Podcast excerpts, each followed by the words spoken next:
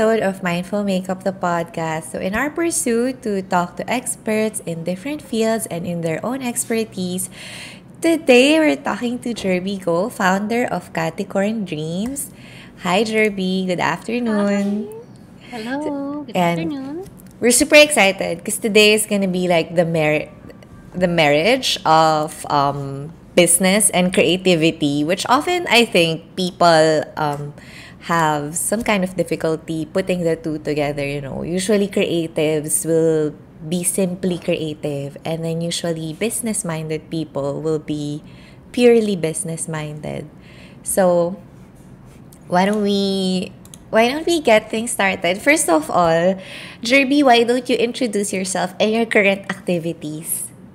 Okay, hello guys. I am Jerby. I am the founder of Caticorn Dreams. Actually, me along with my sisters, we started it in 2018 as a maker of shampoo bars. At that time, it was only us who was selling yung Lush Dupe. We call it Lush Dupe shampoo bars because it's super similar the way you create your Lush shampoo bars. And at that time in 2018, there was nobody else who was selling that kind of shampoo bars. Yung mga ibang brands na nagbebenta ng shampoo bars then were actually soaps that are marketed as shampoo bars. And if you know the chemistry behind it, sorry, super nerdy na, pero Go. No, we love that here. Sige. So, it's a little bit nerdy, you know, But I just want to share with everyone that the, the chemistry behind it is very, very different. Like, shampoo on its own is slightly acidic for it to perform well to cleanse your hair.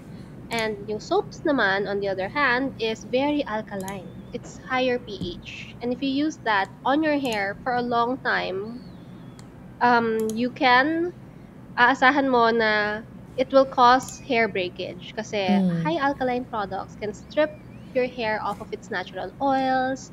Kaya nawawala yung luster. Hindi mo siya ma-finger comb di ba? When you use your regular soap on your hair di ba? Parang my gosh hindi na natin siya masuklay. Para na siyang buhok ng doll. Yeah, yeah. So yun. Um, and then we started from there kasi parang we we recognized na, oh, wala pang nagtuturo ng shampoo bar. And then dun na nag-spin off. That's why we have our Caticorn classes. So Okay. with our Caticorn classes naman, um, that is where we teach a lot of our crafting classes like soap making, we have candle making, maraming mga parang special interest classes. Okay. So I think when we had our pre-interview, one of the few that you mentioned, list ko lang, just in case like anyone gets interested, you have shampoo bar making, soap making, um, candle making, perfume making, lotion making, aromatherapy, and sniff se- Wait lang, actually, I I don't know what goes on with the, these sniff sessions. Can you like explain quickly what's it what it's about? Of course, I'd love to. Okay, itong sniff session na ito, pauso lang ito. I mean, um, we Is it like a pandemic baby? Yes, it is. Oh, Pero- bago lang. Yes, bago lang. It started in December 2020 when we had our first essential oil summit. So, um, if you guys don't know yet, if it's your first time to meet me, I am also a certified aromatherapist, one of the first here in the Philippines, actually. And um, and with that, most of my time talaga is um, nakafocus as an aromatherapist. Apart from yung mga shampoo bar, all those special crafting classes, a lot of my classes in a month actually is dedicated for aromatherapy. And um, yun talaga yung parang, I would say that's my career um, here in the Philippines after my corporate stint. So, yung Sniff Sesh was born because nung summit namin nung December 2020, uh, a lot of the participants wanted to have this sort of a mini um, congregation every month na parang, why can't we get together? Yung parang get together nga ng mga Ah. essential oil enthusiasts dito sa Pilipinas. So parang, doon na born yung Sniff. Grabe yung, yung title, di ba? Sniff Sesh. Ang ganda do. Yun talagang gusto mo sabihin, singutan sesh. so, yun. And in that session, so it's every month, it's a monthly thing, parang monthly oil club. Ah. Um, it's just 50 pesos per class. So you join in, 50 pesos, tapos we articulate three essential oils. Three new oils, yung mga parang hindi mo normally makikita. Kasi the premise there is, as an aromatherapist, I want to introduce you to the oils na hindi nyo pa naririnig. It's parang Oo for me, parang nga. walang point na pag-usapan ulit natin si lavender tea, tree peppermint. Paulit-ulit na citrus, orange, Correct. ganon. For sure, narinig mo na siya from your Oo. friend, from your sister-in-law, di ba? Parang, so I introduce new and exotic oils. Tapos, I buy them from abroad, of course, in bulk. Not in bulk, but kahit mga 10 ml, 30 ml. Tapos, paghahatian natin siya ng mga participants. So, bibilihin Oh. nila ng tigwa 1 ml. Para Oo. na-experience na. And then, during that class, so they will buy that um, prior the class kasi I normally announce it a month before the sniff sesh class talaga. Um, tapos, during the class yan, nagsisinghu, kaya sniff sesh, kasi nagsisinghutan talaga kami. so, Oh may my Zoom call, God. tapos parang, tapos yun, you can tell with me, uh, you can tell me what you think about the oil, ano yung mga memories na natitrigger. It's a really nice and, um, I would say, fruitful experience kasi yung mga recognitions and memories na hindi ko nakikita if I'm the one doing it alone na pag-uusapan natin as a community. So it's really fun. It's really nice. Okay, um, that's so cool. Teka, um, let, before we go into the past, because I, I wanted to give context eh, how you're able to do everything that you do today. Parang na-interest ako lalo sa mga ibang workshops that you do. Let's go in more to your current activities first. I wanted to join your, um, I think, candle making yata. So, how do these workshops normally go? You send kits, diba? Yes. Okay, so pre-pandemic, 'di ba, parang we started in 2018. Pre-pandemic, we actually had a studio in Quezon City where we teach. So meron talaga kami parang 25 square meters space doon na ganda. doon talaga kami nagtuturo. Every weekend may klase kami. Um, soap, shampoo bar, candle making, pero yun, every weekend meron schedule. Apart from my, I used to have also schedules outside. I do workshops with companies, essential oil companies, wellness companies, lifestyle brands, even schools. I've had workshops. So um, most of my weekends are really honestly delegated to teach, teaching talaga. Oh. Um, as to your question, so since the pandemic, we had to convert everything online. So, doon na, na, na, na-give birth yung mga link tree namin. Kaya may pa-link tree na kami ngayon. Oo nga. Mm. may pa-Patreon na kami ngayon. Oh. Before, Patreon's market was only for our um, non-Philippine based students. Marami din kaming mga students na OFW. Kasi they Oh. find um, our prices here really, really affordable. Parang for the same set of skills that they wanted to learn, medyo mahal pag sa Dubai, medyo mahal pag sa US, Australia. So, mayroon kaming mga Pinay who are based from abroad who are taking our classes. Meron din kaming mga students na yung balikbayan who are vacationing here for a week or two, tapos nagtitake ng class namin, tapos babalik na sa. US. May mga ganun kaming students. So, we actually built Patreon before the pandemic, but we used it more dahil nga we had to convert everything online. Oo. And the way it runs is, magpo-post kami, kunyari sa, for example, if it's a Zoom class, like right now for July, we have um, live Zoom classes. Um, I think ang nakaschedule this month is lotion making and uh, candle making. And the way we do it, we normally announce these classes oh, a month before. okay. Kasi we need that time, of course, for the sign-ups and of course, to prepare yung kit. Yun yung importante dun. Oo yung kit nyo. eh. Kasi parang, di ba, paano naman, ma- I mean, I understand that there are classes na parang demo lang, pero the way we formulate our classes, like ako, the way we execute our classes, I always put myself in the students' um, shoes. Gusto ko i-execute the way na kung paano ko gusto ko siya ma-experience. Oo nga. So, parang kaya ako, I know na hindi ako makukontento kapag nanonood lang ako. Why would I pay for something kung demo lang? ba Parang no. It's not Who wants no. that? Oo, Oo. di ba? I'd rather, I mean, why, why don't you just go on YouTube? It's gonna be free. Parang ganun yung ano ko. So, Actually, di ba? So, I want it to be a very fruitful experience in a way that, it, dito itong pinaka-important sa akin in all our classes. And you can ask any of our graduates. And I can assure you na, each and every student who goes out of our virtual classroom, they are now able to execute, kunyari candle making man yan, or soap making man yan, or shampoo bar making They are able to execute the product, yung, kung ano yung natutunan nila on their own without being super reliant on us. oo. So, parang yun yung important sa akin na I'm able to explain everything, all the ingredients, kaya kong himayan sa'yo para maintindihan mo kung ano yung pwede mong palitan if you want to make your own variant, di ba? Kasi Mm. I also understand that there are other makers, yung ibang nagtuturo, na tinuturo lang kung ano yung nasa handbook. Yeah, So yeah. parang nakakahon sila doon sa recipe na yun forever and ever. They don't even understand why ingredient A is there. Bakit ganyan yung amount. They don't. So, yun yung mga parang key points that has guided me in our classes and our programs na parang I want. Kaya nga marami kang mga OFW na student kasi yun yung value nun eh.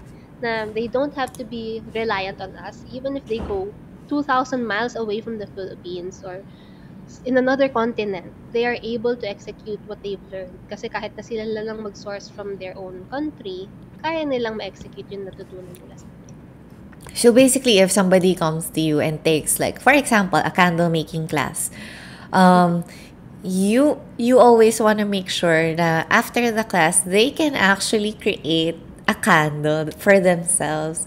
I think that ano ah, sobrang cool niyan kasi when I see your posts, what you share on social social media, every time you do a class, your students always have a product or something that they did themselves eh. Laging may ganon. So, parang, oh, sobrang cute. Like, gusto ko rin tuloy. gusto ko rin. Nainggit ako. Wait, what's it, what's your next, um, what's your next closest class na merong mangyayari? It's actually candle making. Um, Oy, hoy! I have to check my Wait, calendar. hindi ba ako naka-waitlist dyan? Di ba naka-waitlist ako dyan? Hindi mo ko in-inform. Wait, um, 17 and uh, 17 is lotion making, 18 is candle making. Oh my, okay, wait, message kita later. um, okay, so that's how it goes. So basically, I um, you used to have a workshop, sayang, no? You used to have like an actual workshop pre-pandemic. That's where you hold your classes. But now in the pandemic, you just do, you do an online class. Are they all live or um, is it a recorded thing? Okay, great thing that you asked that. Kasi actually, we're transitioning na to all exclusively pre-recorded, all Patreon na. This month na yung last month namin na magkaka-live Zoom. Actually, binuksan, actually dapat ng June. Kaya lang, um, our partners in BPI requested for us to open a schedule this Oh. month kasi they wanted also to promote to their um to their crowd, to their community. So, okay, sabi ko, sige, open. Oo. So, yun. But we have been transitioning na all to Patreon kasi parang we also recognize that um, ang situation kasi ngayon, like, there are some people na nag-work from home na meron ng parang schedule. So, they want to take the classes at their own time. Mm-mm. Parang the Zoom, live Zoom classes really worked last year and early this year, siguro ng mga Gen Feb. Pero we realized na nung March na, parang meron nagsa-sign up sa amin, tapos parang, oh my gosh, may, something came up eh. So parang, medyo mas nahihirapan na sila. So Oo. parang most of our students or our audience, they prefer na rin pre-recorded. So yun, nag-transition na rin kami sa pre-recorded. Um, Parang, I guess, a lot of the people already adjusted to the parang pandemic schedule, no? So, parang nagiging busy na ulit yung mga tao. I think a lot, a lot of my classes, yung mga online classes ko during the pandemic, were also like recorded, something you can revisit whenever you Correct. wanted, eh. Ayun, Um, nag-Patreon na kami. So, moving forward, August, yan, pure Patreon na. Everything's on Patreon. You can check out Caticorn Dreams on Patreon. That's patreon.com slash Caticorn Dreams. So, doon nyo na lang i-check, guys, yung details and schedules ng workshops. And if you have any questions, you can always, um, IG ba? Yes, please. And you can follow Jerby and get updated on Caticorn Dreams on Instagram. So, okay, so this is your current life. So, parang, ako lang, I'm just curious because a lot of like creative people always try to get into this, okay, how can I monetize my passion? But, like TBH, a lot of them don't really succeed. They find themselves overwhelmed or not really thinking of the big picture. And one thing that I've always been impressed with you is para kang ano, you're like a businesswoman in a crafter's body. So you've always had this like bigger picture. You're always on the go, always improving. And I think that's always been something to look forward to from your audience. Kasi like ako personally, when you first started, I was like, ah, okay, si Jerby, nag-ano lang siya. Nagsha-shampoo-shampoo na siya ngayon. But like, after seeing all of the classes that you take and all of the workshops that you give out, parang, what's, what is it? How, how did you do it?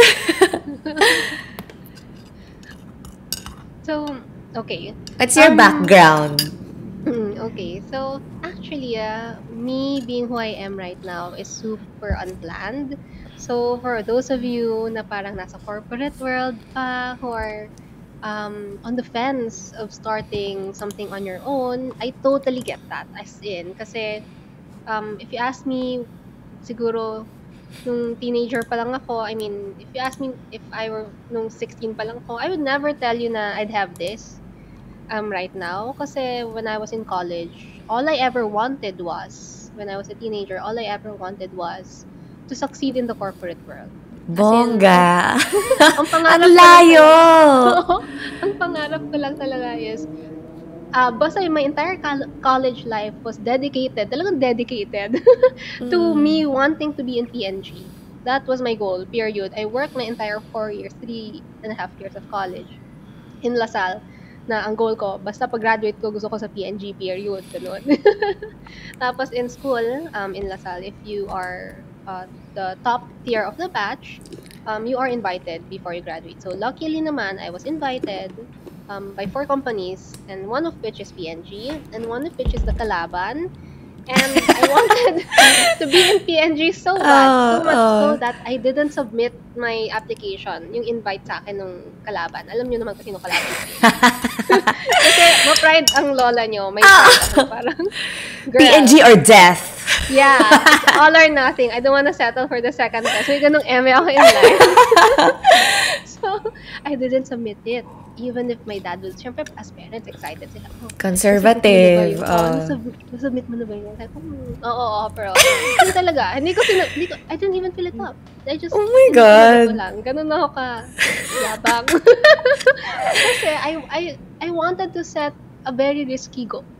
Risky goal for myself. Yung parang ganun, parang gusto kong ma-feel na ma-hurt kung hindi ko siya na-achieve. 'Di ba? Kasi without risk, you wouldn't strive hard. Oo. Parang that's how the way I think. Diba? Kaya parang, Parang ko, you put really- stakes for yourself. Correct. I really need to get this. Kundi, Oo.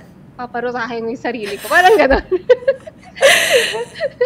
Tapos, kanin yung brutal. Grabe. so, luckily naman, I, I, you know, I got the application. I got in PNG. And, yun, I, Mm.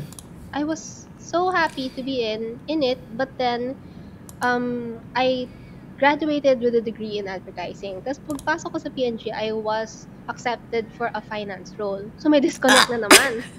Oh. Stress na naman ng lola niya. Oh my God, bakit ako nandito? Um, my mom convinced me to take the position kasi sabi niya it's easier for you to, you know, switch between departments once you're inside the company. Mm. Sorry, that's my cat. ah. Once you're inside the company. Mm. um, and so, yun, okay. Uh, yun. So, I realized after four years na medyo hindi pa mangyayari yung gusto kong mangyari. The thing about me also is, I like setting goals for myself talaga. And I like to take the ball by its horns. Yung talagang may specific timeline ako na parang, okay, by year one, dapat ito yung na-achieve ko. Year three, dapat nandito na ako. It's clear in my mind. That's how I operate. Mm. It may sound a little rigid, no? Parang, oh my God, napaka-stuck up naman ni Jerby. Ang harsh mo sa sarili mo. Oo. I un- understand that. Pero, I like structure. Oo. I like structure. But, I will share you my story in a way na, I also am, am flexible. Kasi, look how it turned out, di ba? Parang wala ako sa corporate ngayon. But, I am Oo. okay. And I know this is scary for most of us. I mean, ako rin, di ba? I, I'm, I can be, I'd be honest, natakot din ako kasi, wow, hindi ko in-imagine ito. But, but here we are. Here we are. And I hope that you, the audience, will find something valuable in this episode. So anyway, I was in PNG and, you know, doing my thing and enjoying. Kaya lang, I realized, in four years within the company, hindi nangyayari na gusto ko mapunta ako sa marketing. And Ang so I tagal. decided, oo, hindi ko na-carry yun. Kasi ang- Oo. uh, I'm very close with my managers. Always naman, I'm very open to anyone. So, open ako sa immediate manager ko and how I want my career to pan out. So, I said, you know, I wanted, ultimately, I just wanted to be in marketing. I wanted to handle brand. And at that time, beauty bloggers na tayo. Magkakilala na Mm. kami ni Tel, no? Yeah. Beauty bloggers na kami.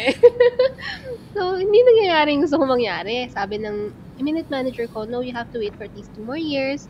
Um, and hindi ba yun sure? Kasi syempre parang marami, marami kayo, you are ranked against your kabatch, against each other, parang ganyan. So parang, then depende pa kung may opening. So parang medyo sabi ko, okay, my chances of being in marketing is not as attractive right now and I cannot Mm. wait for that. I cannot spend two more years in this limbo. Feel ko Mm. nasa limbo talaga. Wala pang guarantee eh, no? Correct. So, yun, nag-decide ako na I had to leave. I had to find opportunities outside the company. It's a little heartbreaking kasi I, of course, I'm leaving my ultimate goal, college goal company. Pero, you also have to think na, you know, in order for you to grow, you really have to take risks, di ba? Na parang, okay, if I'm gonna be complacent na, oh my gosh, PNG to, ayoko umalis, parang trabahuin ko na siya forever and ever. Hindi ko rin alam na ilang years pa, di ba? And Mm-mm. Honestly, if I stayed in PNG, I mean, I love the company, super. No complaints whatsoever. I really love the way they train me. The way I operate now is how I was trained in PNG. Um, hindi siguro gani, kasing robust yung, yung, yung track ng development ko, personal development ko. Um, there's a different sense of fulfillment of you being an entrepreneur versus you in the corporate world. Oo. I know there are people na parang masaya na in the corporate world. I was in that position.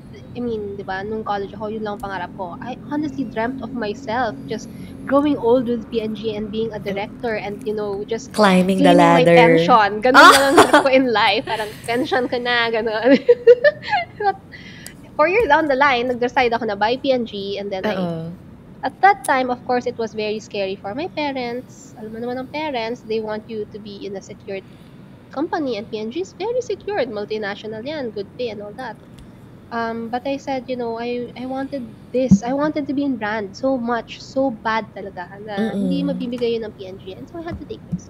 So nag-resign ako. Sobrang stress yung parents ko sa akin kasi bakit ko iniwan PNG ng ganun lang. Alam nila na yun yung pinakagusto ko. And I took that time for my personal development. I had no plan. So itong ito rin yung ano sa akin, siguro improvement point. Sometimes I decide without actually making backup plans. I mean, I've talked to other I've talked to other Wow. entrepreneurs who were in the corporate world. They would tell me na, "Oh, I prepared for this. I saved um one and a half years worth of my salary or two years, three years worth of my, para raw may backup. Ako hindi. Parang, ay, ayoko na. Resign na. Bye guys, ganon. Oo. 30 days, ano, notice. Tapos, tapos na. Bye na tayong lahat. Tapos, I took that opportunity to, that's my first, um, I would say that's my first strike in trying to develop myself. So, at that Mm. time, I was already 25. Actually, beauty blogger ako na hindi marunong mag-makeup sa sarili. So, that time, to to improve myself, to learn about makeup. Kasi parang kapal naman nito po, makeup, makeup, beauty blogger, hindi marunong makeup. so, I took that time, nag-take ako ng makeup classes, yung mga short courses, workshops lang Hmm. here in the Philippines. And that is where I met my next boss. So, ano lang, very serendipitous lang, galing lang. So, I met my my next boss kasi naging classmate ko siya dun sa makeup class. Wow. Tapos, she said, syempre, kami naging mag-seatmate. So, she was doing my makeup, I was doing her makeup. Tapos parang sabi niya, oh, by the way, I'm bringing a makeup brand here in the Philippines. And parang feeling daw niya, I'm fit for the position. Syempre ako yung palakpak yung ears ko. Ah! Oh my God, job offer agad. Brand pa. Oo, oh my God. Oo. Sabi ko, oh yeah, oo. Hindi na ako nagpakipot, syempre. When opportunities strike that fast, go grab na. Yan ang lesson, wag pakipot. Correct. So parang, yeah, gora tayo dyan. So, I took the offer. It honestly wasn't as high as my pay in PNG. oh. But, I also want you girls to learn na, you know what, huwag kayong maging short-sighted, uh, nearsighted. Di ba? Huwag tayo maging short-sighted. Um, it could have been, my my offer at that time was half of what I was earning. Yan, yan, be honest. Oh. But I, it's okay kasi sabi ko, Oo. I needed that experience eh. Di ba? It's hard to transition from finance to marketing, honestly. I mean, let's be real. Mm-mm. Walang kukuha rin sa akin na ibang company na either equal or up kasi masyadong magkalayo. It's super polarizing. So I took that uh, position, worked worked hard for it um, for about two and a half years. I would say close to three years. I handled a mineral makeup brand. At doon kami nagkakilala ni Tel. Virginia. Olsen. Correct. Shout out, Virginia Olsen. Pero wala na siya now. Oo So, nga yun. eh. Wala na siya. Ah, nauso kasi yung mineral makeup at that time. I think it was 2000. Mga early, mid. Yung Correct. after 2010s, ganun. Correct, correct. Ah. Kasi, yeah, around 2011-12, ganyan siya. Um, I handled Virginia Olsen for about three years. So, since it was um, birthed here in the Philippines, basically, I handled everything talaga. So, dun din naman na, na-hone yung skill ko. I honestly don't mind about the pay kasi parang I I was thinking about it na parang this is my transitional period and this is where I will learn. Um, I know I have the skills and the brains for marketing, but it's different when you're actually there, di ba? You can talk Mm. about all the marketing concepts from what you've learned in college, but as long as you don't have the experience, medyo hilaw, di ba? It's not gonna be that fruitful. So I took that three years, that period of my life to learn, to learn how to handle a brand from ground up, the way I would do it if it were my money, if it were my company and my resources. Mm-mm. So yun, I'm, I'm very much happy na naalala siya ni Tel. Ibig sabihin more You made your mark. siya. Oo, Oo. tumatak siya sa mga tao kasi naaalala siya ng mga tao. So yun, um, luckily, during also that time, we were featured in a lot of magazines. Uso pang magazine kasi noon. So may mga feature kami sa Mega, Cosmo. So every time may feature yung brand na hawak ko, syempre proud na proud ako, ginugupit ko pa yun, tinatago ko talaga. Oo. 90s kid na 90s kid yung ano, ginugupit ko. So I kept it all kasi it's also a tangible um, evidence of my success, sort of, quote and unquote success. Mm, for sure. And then, in, within that, that transitional period, luckily, I was hired by Avon. So, yun na. That's my big, parang, ito na yon ito na yung pinaghihirapan ko. I mean, this is my dream role. I was basically handling Avon Cosmetics, um, brand management for the entire Asia. So, that was really, Bongga. oh, sobrang, ito na guys, ang pinaghirapan ko. At ito na yung, Ah. ini, I left PNG for this. Parang ganun ang tama ko. Oo. Di ba? Nangyari na. Um, that was just what? Three years. Maybe four years, I would say. Three to four years lang. Not bad, di ba? Oo. Na, okay, this is a regional role. It's something big. So I really was happy when I got that. I was handling the entire Asia plus Australia. So kausap ko lahat ng marketing um, head from the, each country. And I'm the one reporting sa New York head office. My role there was, I am the, parang ako yung traffic, MMDA. Ako yung nagde-decide kung ano yung products ng global company na papasok sa Asia. So, ako Oh, bahala. oo. Okay, itong, ano, kunyari, okay, si Australia magla-launch ng pearl makeup, yung mga, nauso yung mga pearl-pearl noon, di ba? Yung bilog-bilog. Tapos, Yung parang meteorites. Correct, exactly. So, okay, this will go to, tapos, okay, si Pilipinas, ano ang gusto nyong i-launch? Parang ganon. So, that was my role. It was a really fun role. I loved it so much, so much talaga na parang, feel na feel lang ko na, ito na yun. Ito na. I'm living the dream Oo. now. pinnacle of my marketing success, ganyan. But, unfortunately, may ano na naman, hang up na naman. You know, life Oh. that doesn't normally go the way you want it. So I was um, assigned or delegated in a very difficult um, boss. And it was okay. Um, my personality kasi, I'm not easily, hindi ako mabilis ma-offend. Medyo Malakas loob ako. mo. Malakas Oo. loob mo. Correct. Tsaka, hindi ako balat sibuyas. So, Mm-mm. uh, my manager then was really known to be difficult. Um, at kilala siya na medyo difficult, medyo strong personality. Ako rin naman, medyo strong personality ko. Pero may parang konti akong pa-comedy talaga. That's how I am. And hindi Mm-mm. talaga ako pala si Kuya. So, she's the type na who would yell my name every day. Na Grabe. maririnig ng buong tao sa floor. Parang, Jorby, ganyan. So, parang ako, oh yeah, ganun lang ako. Pero, um, siguro kung ibang tao yan, umiyak na, tapos parang nag-resign na agad. Pero ako, carry lang. I don't mind. Oo. And with that role, I loved it so much. Even it was super uh, physically and emotionally uh, demanding. Kasi nga, I report for work. Basically, I lived in QC and I was reporting for work in Makati. That was two hour papunta na travel time and two Ah. hour papu- pabalik. Four Oo. hours travel time in a day. And then I'd spend 8 hours in office in Makati. Pag uwi ko, kakain lang ako at maliligo. Tapos I had to go online again because I had to meet with my counterpart in New York. So double duty ako every MWF yon. Meron akong conference call with New York office. I had to report, of course, update kung ano yung status ng mga launch. Hindi, it never ends eh. Kasi parang we plan. We plan the launch. Tapos yung rin, ano, ang dami ginagawa. And I just get my sleep for about 3 to 4 hours in a day. It was very taxing for me physically, but I didn't mind. I would Mm-mm. also say that I'm very, very, matyaga din ako kasi. And parang, I guess I was just so happy to be in that position. It was, ma- you know, this is it, pansit, ganun. Ito Oo. na yun. So, chinaga ko siya. Um, but I guess the only make or break thing there is, uh, I worked so hard when I was there. Hindi pa rin na-appreciate ng manager ko. So, Okay. you know, something happened there and I just got so pissed off. Nag-resign din ako in a snap. In. Gra- bongga ka talaga, no? Basta pag ayaw ni Jerby, aalis na Oo. siya. Bye. So parang, syempre I had to say, ano, an ex- not an excuse, but uh, I had to provide a more rational um, explanation kung bakit ako mag-resign. So sinabi ko, ay, kasi ano, my dad is already calling me out for our family business. So yeah. Bakit ba, alam mo, can I just say, ako, ako rin, when I wanted to leave my corporate job immediately, I was like, oh, kasi needed na ako sa family business. Kailangan na nila ako.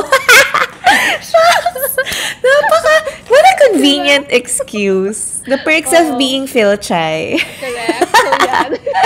so, usually, when you show that card, family business card, hindi na naman they won't understand. Diba parang, ay, okay, sige, ganyan. Wala na silang magawa. I mean, tips na rin to. You can also use na mag-aaral kayo, magma-masters kayo.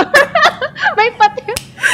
Or kung Chinese ka, may family business, ganyan. Or, you know, just some very rational na parang, oh, okay, yung parang no hard feelings. kung mag-resign ka man, di ba? Na parang, syempre you can't say na, oh my God, I just don't want to work for this woman anymore. You can't say that. Oh. just, you know, kasi, Ma'am, oh I hate God. you na kasi. So, yeah. So, I resigned and I took that time. When I resigned, yan na yung second, ano ko na, personal development year ako na. I, at that time, the idea there was also so crazy that my parents again got worried. Kasi nung nag-resign ako sa Avon, sinabi ko, okay, I wanted to be a YouTuber. Ganun ang press release ko. Shuken, shuken na naman lahat ng ano. Bakit? Oo. Kasi at that time, it was 2015, 14, 15 siguro. Ano na yan, Tel? Yung, that was the period na yung mga batch natin, we're slowly transitioning from blogging to YouTube. Yun na yung mga panahon na uso na yung YouTube sa Pilipinas. So, a- ayoko nang mapag-iwanan. So, parang sabi ko, okay, I wanna take this time to to be a YouTuber. Period. Oo. But I didn't want to be that rash in a way that I prepared for it. So, ang ginawa ko, nag-enroll ako sa mga social media marketing courses, sa digital marketing courses. I took Dami mong with- inaaral. Yes, uh, partner ng AIM, uh, partner ng Asian Institute of Management, yung IIDM. So, doon ako nag-aral. I took up the analytics. I wanted to learn the analytics, the business side of it talaga. So, parang ganun, parang, I, I do have my rash decisions and I can, you know, masyado akong gutsy, but I like calculated risks. So, I like learning what's the business behind it, the numbers behind it, how can you really make it work, ganon. Mm-mm. So, yun.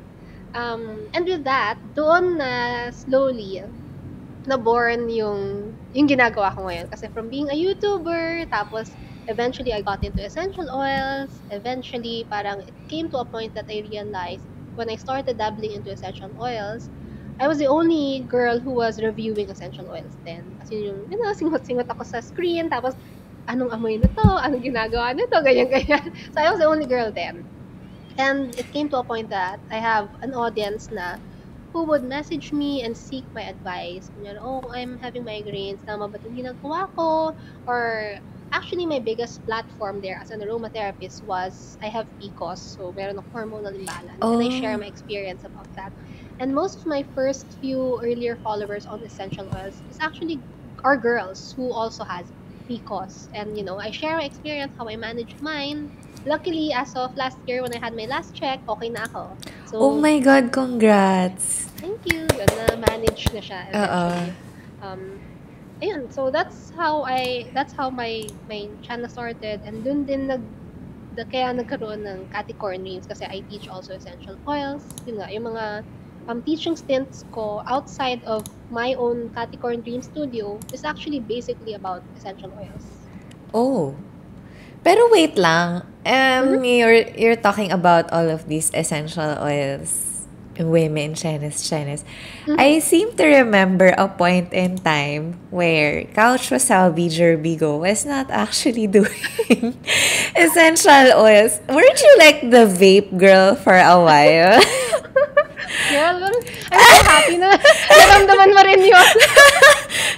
hindi tayo, wait lang, hindi tayo dito nagsimula eh. Alam ko na naging vape girl ka pa eh. Thank you ah, for reminding that. Actually, I've never talked about this with anyone. Kasi parang, syempre, Exclusive to guys, listen up. kasi, um, it's just funny na now that you're mentioning it, at naalala mo rin siya, no? Kasi, yeah, um, yun nga, nasabi mo nga na, yan ba yung, I also asked you during our pre-interview, di ba, parang, oh my God, ganun pala yung impression yun nung nangyari yun. It's like your, ano, parang kang bad girl stage, parang rebel girl stage. So, ito na. Ibubunyag ko na. Mawawala ng credibility ng slight joke. okay, kasi, okay. So, as I mentioned earlier, di ba na, I was transitioning from blogger to YouTuber. And I wanted to be strategic on that. So, again, I like calculated risk and I like, you know, analyze and thinking about things. Sabi ko, if I were gonna be in blogging, transitioning to YouTube, at magiging beauty YouTuber lang din ako, reviewing makeup, I'm just gonna be like another fish in the sea. So I don't want that. I wanted to make my mark. Gusto ko, ano pa ba dito yung hindi pa natatap ng mga girls? So, according to my own analysis, ganyan. Based on my personal diagnosis, ganyan. Um, wala pa kasing vape vlogger noon. wala pang vape vlogger sa Oh. Pilipinas. At walang babaeng vape vlogger. Sabi ko, ting, light bulb moment. Ay, atong, ako naman kasi also, my personality is, mahilig ako magkalikot talaga. And that's why you ha- you see me um a lot with all these DIY things. Kasi mahilig talaga Yeah. akong magkalikot. Um, growing up, no, when I was very young, ito, hindi rin to alam ng karamihan at hindi alam ng lola ko ito. But when I was young, I used to sneak inside my grandmother's room at kinukuha ko yung mga Walkman niya. Walkman talaga yung mahal. Tapos idadissect ko yun, i-unscrew ko kasi gusto kong makuha yung magnet sa loob ng stereo. oh my God. So you can just expect sira na siya after ko. Ah! so Tatanungin ko ibabalik nga. ko ulit. Oh. Pero wala yung magnet kasi Oh kinuha my ko na. God. Oh. Tapos isusoli ko ulit. So syempre pag ginamit, ay sira na. Tapos parang wala. NR. Patay mali siya. Oh, bakit kaya nasira? So yun, ganun ako. I had, my mom would always tell me na medyo iba talaga ako mag-isip since I was young. Marami siyang funny, parang blooper kwento about me when you ask my mother. And I, I, I've always been a very curious child. And mahilig ako magalikot. So yun, going back to vaping, what what attracted me to vaping was, at that time, yung vaping kasi hindi pa kasing modern ngayon. Ngayon kasi parang manip, manipis na lang, and then there are like, yeah. cartridges. Before it was very different. It was a little machinery that you had to build on your own. And that attracted me. Oh, kasi parang, ooh, sabi ko, oh, I like that. Sabi ko. And wala kasing girl na ganon, di ba? I mean, Oo. it was a guy thing. There were other vape bloggers abroad, usually, na lalaki mostly. In the Philippines, uh, at the time when I was about to start start with it, yung parang I was toying the idea of being a vape blogger, isa lang yung vape na guy na nag-YouTube, but hindi rin siya nagre-review. Yung parang pinapakita lang niya na nag-vape siya, very casual. So what I did was, okay, definitely I'm gonna be that. So I'm gonna capture that niche. So, okay, vape vlogger na pagka-package ko sa sarili ko ngayon. So, I, I became the vape vlogger. I left vlogging world to be in YouTube, to be a vape vlogger. Tapos, ito rin, another secret. So, I don't really smoke. so, so, saan ko nakakita ng vape vlogger na hindi nagsusmoke? Ito lang. Only here. Intense mo, girl. So I had to learn it, learn it, learn everything about it. So I had to learn how to build my own vape. Um, I had it was easy for me to learn about vaping, pero it was hard for me to learn how to hit hit and To bugas. actually Without- vape. so, kung papansin niyo yung unang mga videos ko, maraming cuts doon. Kasi bawal... I-edit out ko yun. I-edit out yun to provide my audience a very sensible video. Walang yato. Walang yato. Nagpaka-vape vlogger. Di naman pala nagve-vape. Wait lang, hindi ba may hika ka? yun na nga. So parang, buti naman, hindi siya natitrigger nun. Kasi parang, I always ask about, um, I always ask about uh, yung juices na walang nicotine.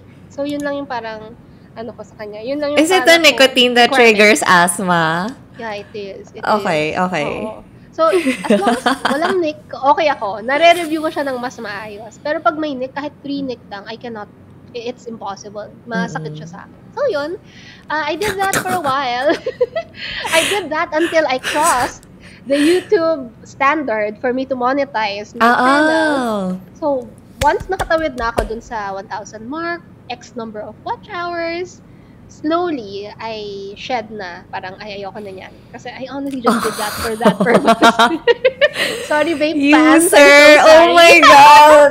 Hindi. But, no. But there's a sil- silver lining there, Tel. Mm. Kasi, what I'm really happy about that was, um, ngayon, meron ako mga followers who have been with me since then, since those vape vlogging times. And they leave comments na, I have been a follower since we're vaping, and ngayon, I'm also an oiler. So parang, wow, sabay kaming nag-transition. Para kaming, um, the, yun, the emancipation of Jerby. Parang Mariah Carey. Metamorphosis. ganun. Wow, oo, talagang ano, naging butterfly ka. yun. So yun, that's the story there. Thank you for bringing that up. Nakakatawa ka. Actually, confession moment to. Nakakatawa ka. Ahikain na hindi nagve-vape, tapos naging vape vlogger. Tapos ngayong nakuha mo na yung gusto mo. No, but I think, no, I think, eto, seriously ah, I think that's part of like what, I think that's part of your magic eh, di ba? You, you try a lot of things. So, syempre, some of them is bound to work, di ba? And that's how you're really actually building yourself up. Parang, you're not you're not paranoid about failing and I think that allows you to try better things like tinan mo if you didn't if you were nagpabebe like ako I would be I would be pabebe na parang I, I couldn't vape pero tinan mo ikaw nag-vape ka and now you're I'm not even monetized yet on YouTube but you are actually monetized na and you can now post whatever you want Correct. So yun But- then, I guess another learning there, sorry, I'm cutting you. Another No. learning there is don't box yourself. Um, just explore. Yun lang talaga. Kasi once you limit your, the only limitation in life is yourself. Yan. Always remember that, guys. Kasi had I been so fixated of being in the corporate world, being in PNG and Mm. growing old in PNG, I wouldn't discover the things that I'm doing now. I wouldn't discover na, okay, kaya ko pala maging entrepreneur. I can monetize the things that I enjoy, like teaching or candle making, like si Tel. I'm encouraging her actually to have her own workshop Oo na. nga. Soon, guys, launching. Kasi with great advice from Jerby, like, it's really coming together. Actually, before, nung naging, cause we, uh, Jerby and I have known each other for a really long time na, but ni naman kami super duper duper close. We actually recently, only recently reconnected because of Pili Ani. We worked together kasi, ayan nga, I know Jerby has been a certified aromatherapist. So, Pili has a lot of activities with us and I was like, these two should meet each other. So, yon So, in that process, Jerby and I reconnected. Tapos, kamustahan. And she's actually giving me a lot of great advice about how to do workshops for resin crafting. So, before, it was just like sobrang far away dream siya for me. Like, but since si Jerby is like really gutsy, medyo naging na-push forward yung timeline ko. So, anyway, that's so nice kasi it comes back to our moral lesson. The only limitation in life is yourself. Ganda niyan. Okay, so going, moving forward, ano yan, going, going back to the topic, sorry. Tuwa ako masyado. Ayan. So, um, yeah, so that is how Katikorn was born. Kaya ako naging into teaching, kaya ako nagtuturo yung mga workshops, kasi it's also a carryover of my own personal interests. Like, candle making is something that I've, candles is something that I've enjoyed since I was in high school. Um, shampoo bars is, you know, it's Katikorn's anchor product, so we decided to teach it. soap making is my sister's, uh, she's been making soap since she was in high school. So parang dun kami nag-start. Talagang personal interests namin siya that we wanted to Mm-mm. share our learnings and experiences to others. Okay, so that's sobrang interesting. Okay. Um, and then after, okay, so you, eto pala.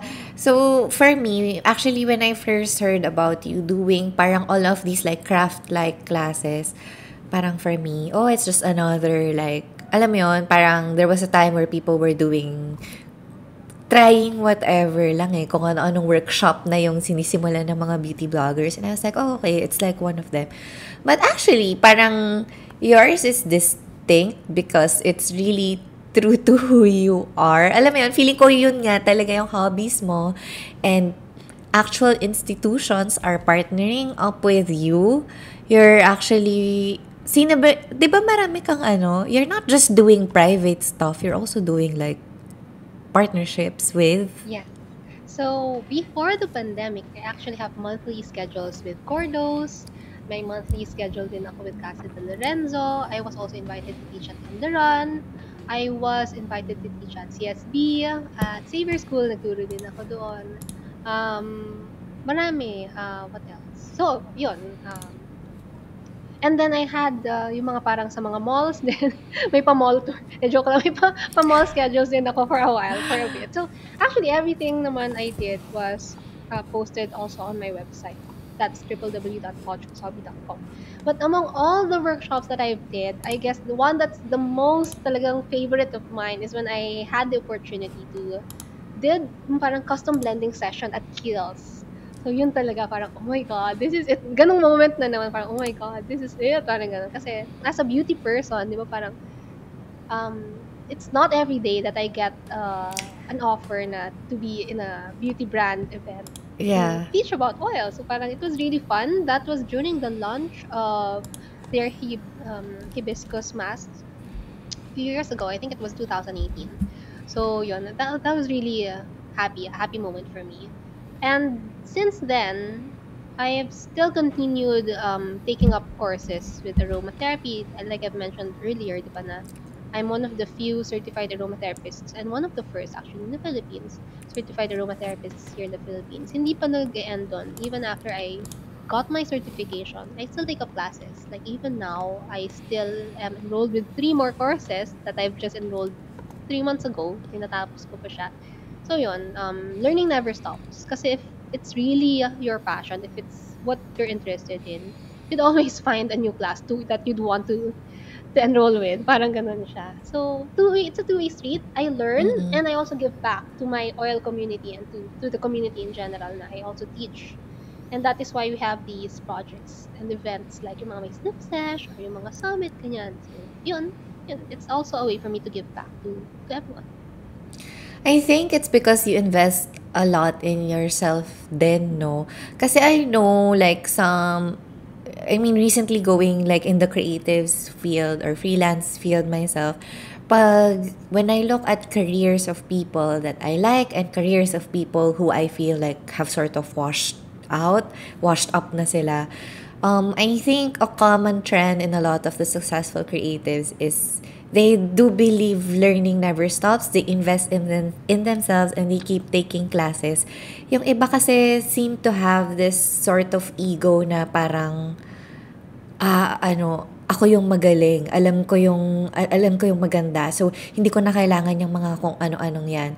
But then eventually like the well runs dry, 'di ba? Parang people do, will eventually stop learning from them. And I think for you that's why it's exciting to watch your page kasi you're always like learning even if parang feeling ko master ka na ng aromatherapy because you're already a certified aromatherapist but still you're you keep like importing new oils and like ano profiling new oils. And I think that's like that really really makes you an expert especially since mara- yung mga nasa-share mo sa tao it's like parang this level of information. But actually you have like a higher level of information that you're always um increasing and increasing.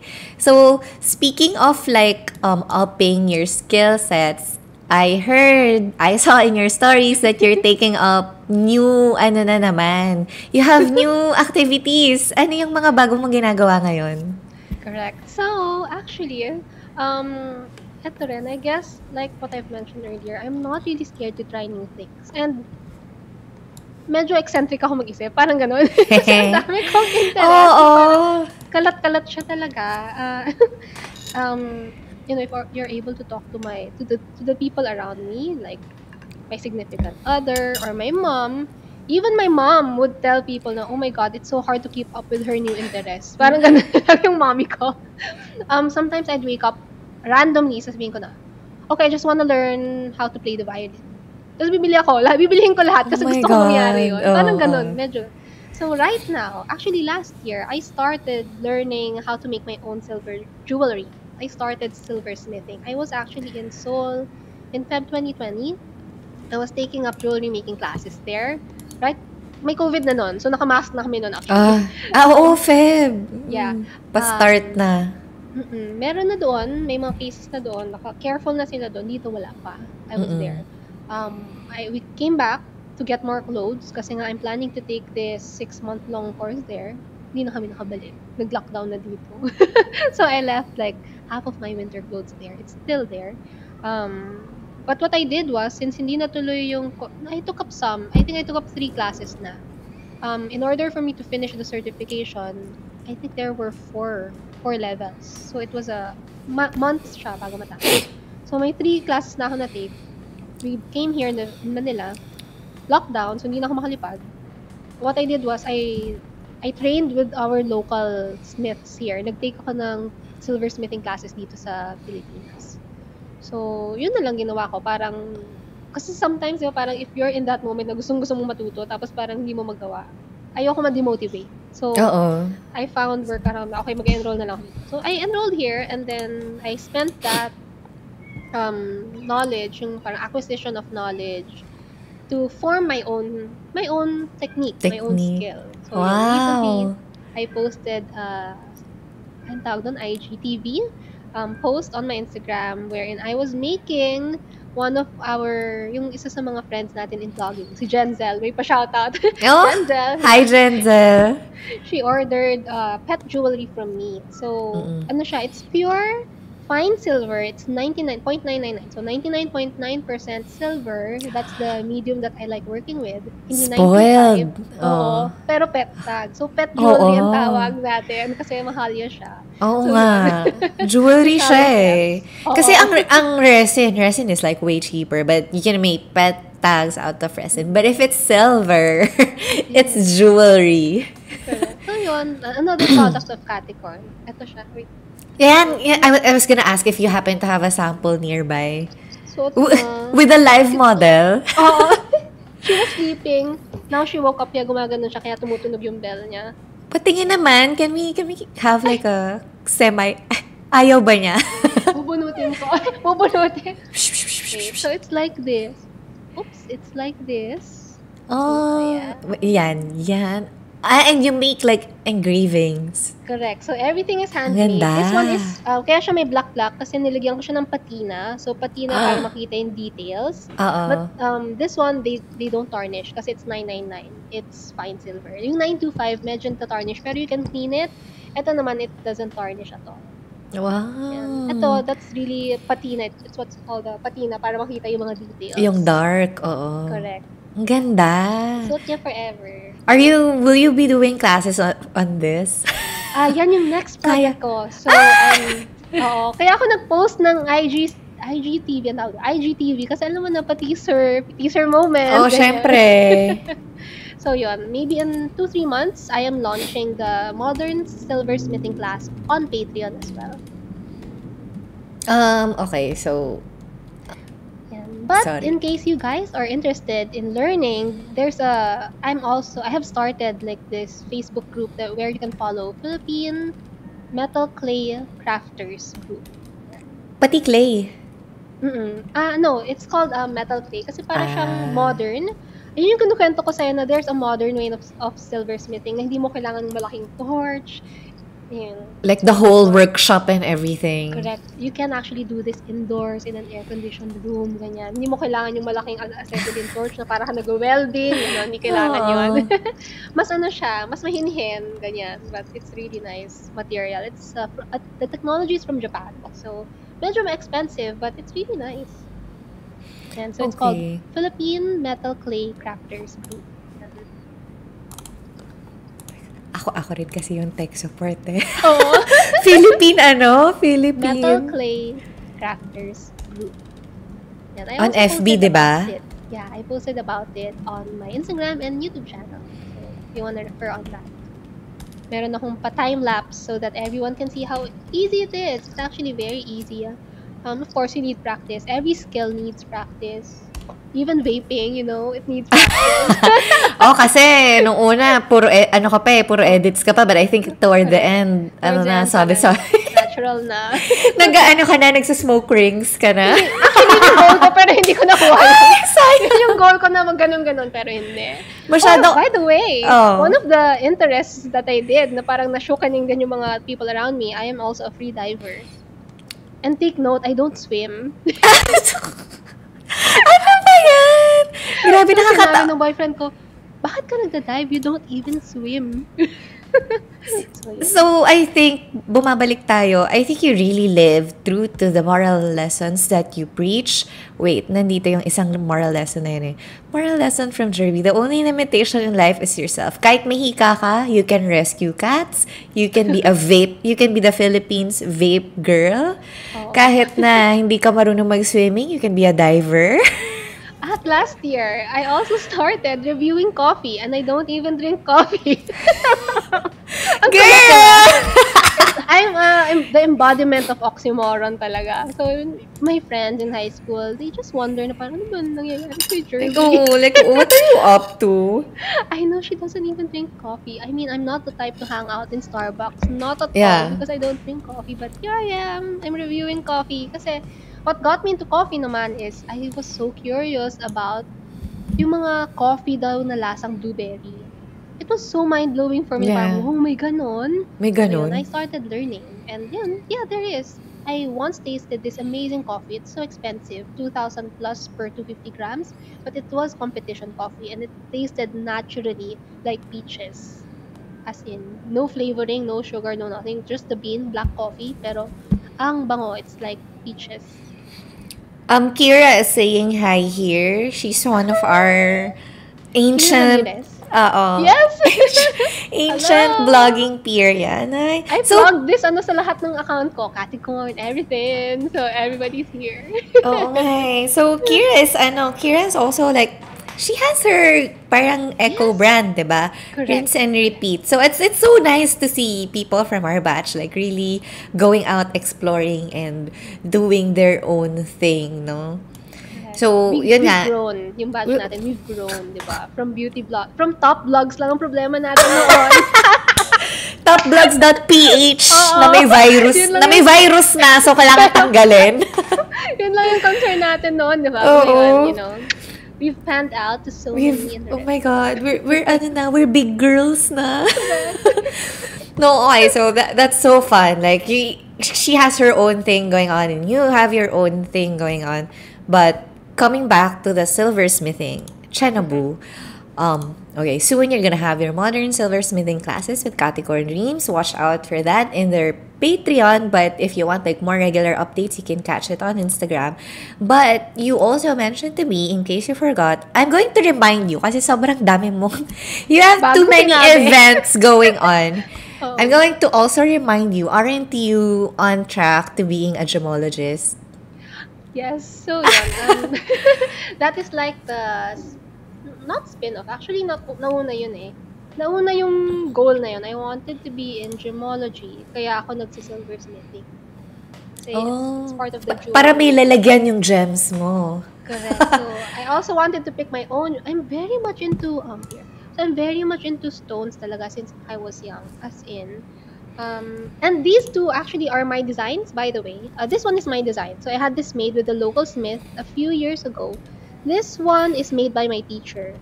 So I bought the Mm-mm. stone and I had my Ganda. teacher make it for me.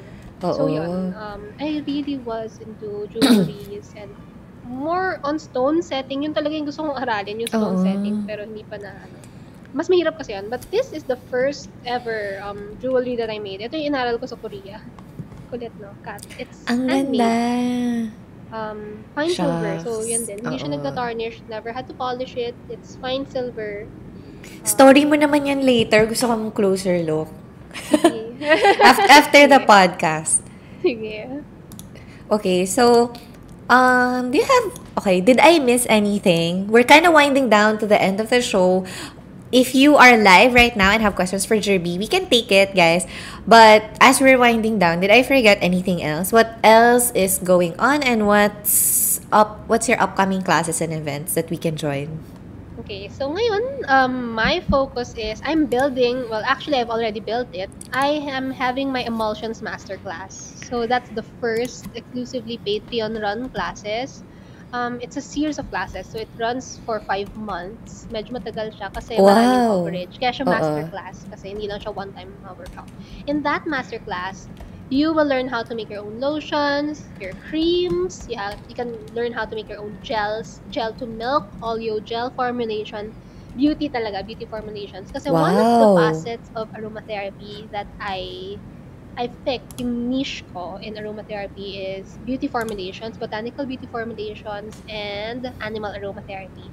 Marami kasing umbrella yung aromatherapy, di ba?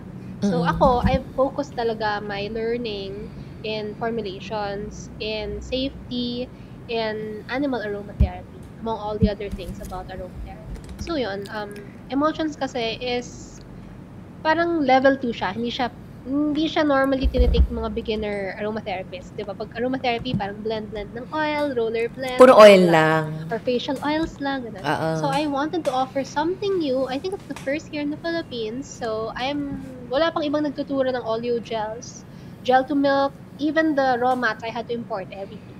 So yun. Yun. So that's my Galing. project. Oo. And then after yan, pag natapos ko na yan, yung gagawin ko na yung uh, modern silversmithing. So that's three months down the line kasi matatapos yung emulsions ko by October.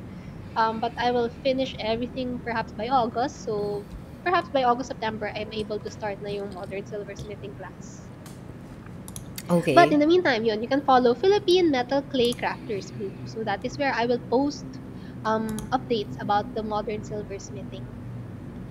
Okay. So, okay, grabe. This is this has been so inspiring because I think a lot of women in our age are actually like crafters at heart. Eh. Alam mo yun? Marami tayong gustong buting-buting te.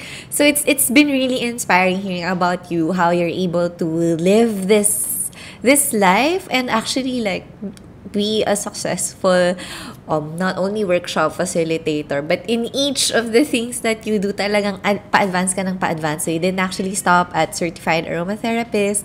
You are doing more with your aromas by turning them into emulsions. So grabe it's like a Capricorn world Thank you. Yeah, that's a dream, Capricorn World. Capricorn Capricorn group of companies Girl, bongga nung in-apply ko nga sa DTI yan, gusto ko ng Capricorn Enterprise. Bawal daw gamitin yung word na enterprise. Bawal bakit. Bawal Why daw? daw? Ano siya? Um, I think may... may specific use No, uh, I think bawal kasi parang may IPO? Parang gano'n. Basta hindi na siya pwedeng gamitin ng everyone. I think Ah. years back pwede. But when I got my, you know, Capricorn is also a DTI registered company and, you know, we pay our taxes. We are also registered in BIR. we love that legit siya, guys. We love to hear that. um, yun. Um, hindi pinayagan yung enterprise. So, that's a dream eh. Kasi ang dami kong interests. You know, Oo. it's not bound to be in one category. Kaya gusto ko sana enterprise. Pero hindi pinayagan when I was applying for the business team. So, we had other names. Ayun. So, yun lang. I'm, I'm so happy to share my story. Um, my ec- eccentricity. and I hope I, I brought you guys laughter today. Ah, well, me- medyo, ang laki ng bibig ko sa mga ibang portions. I'm gonna need to put like a, paano ba, may feature ba na may sticker? Oh, ang laki. Parang nakita, kita yata yung tonsils ko eh. Parang pwede na akong iswab. Uh, thank you so much, Jerby, for sharing everything. Like we learned so much from you, and it's been it's really really so inspiring to see how you went from what you thought was your corporate dream and now to an even more. I'm sure it was fulfilling before, but now an even more fulfilling life path for you. Before we leave, ju- you can you can just I know invite everyone to follow you on your socials or your Patreon. Go.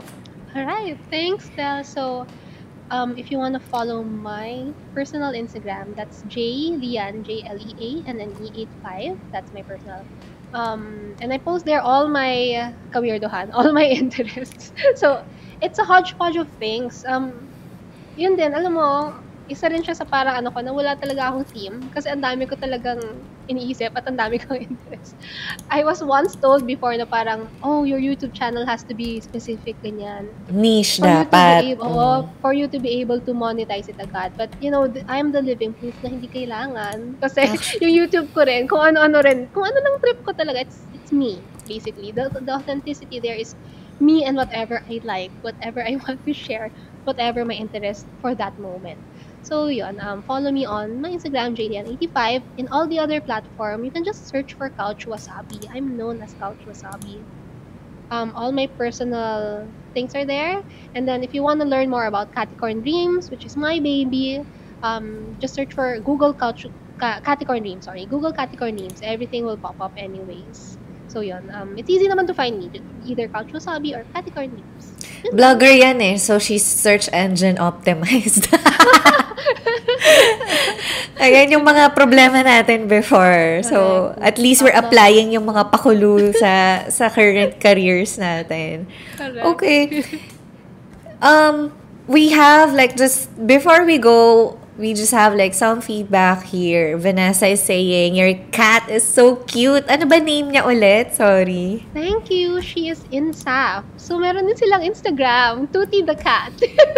I know, it's Tuti and Friends na pala kasi marami na sila. Tuti and Friends. T-U-T-T-I, and Friends. So, andun lahat. I have 55 rescued cats. Oh my god. Wait, nasa is it's with your house? It's it's at your house all of Yeah, them? it's all of them. Roaming around. Caticorn Re- Rescue Center ka na rin Yes. ba?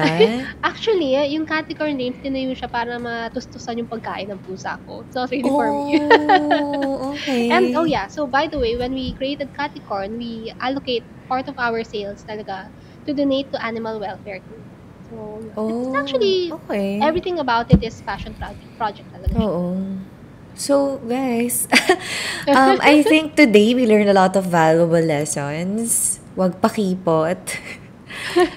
Huwag, huwag kayong pakipot as we learn from Jerby. Leave or you don't grow. If if opportunities are being denied from you, don't be afraid to just leave and do what you want. You can always say that you're entering the family business if you feel shy. Kung hindi, sabihin mo, yun, gonna study. Gonna Magma-masters MBA." ako.